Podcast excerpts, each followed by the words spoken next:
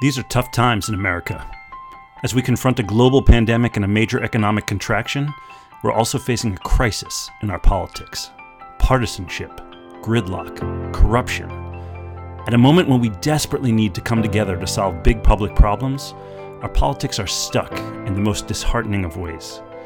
Fortunately, there's reason to hope. All across the country, leaders who have served the nation in the past are stepping up to serve again through politics. Military veterans who answered the call to fight in the front lines of Iraq and Afghanistan. Alumni of national service programs like AmeriCorps or Peace Corps who made the choice to work for change at the grassroots. They're now answering the call to seek elected office. These servant leaders know what it means to serve a cause larger than self, and now they're fighting to bring that commitment to service into politics at a moment when it is desperately needed.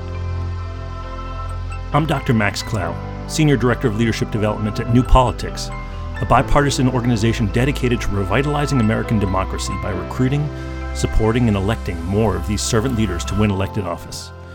On every episode of the New Politics podcast, I'll sit down with one of these servant leaders and together we'll focus on what we like to call the inner journey, exploring how these individuals are striving to lead with courage, empathy, and integrity in the toxic space of American politics today. America needs a new politics. Join us as we meet the remarkable women and men who have served in the past and today are rising up to serve again on a quest to make that new politics a reality.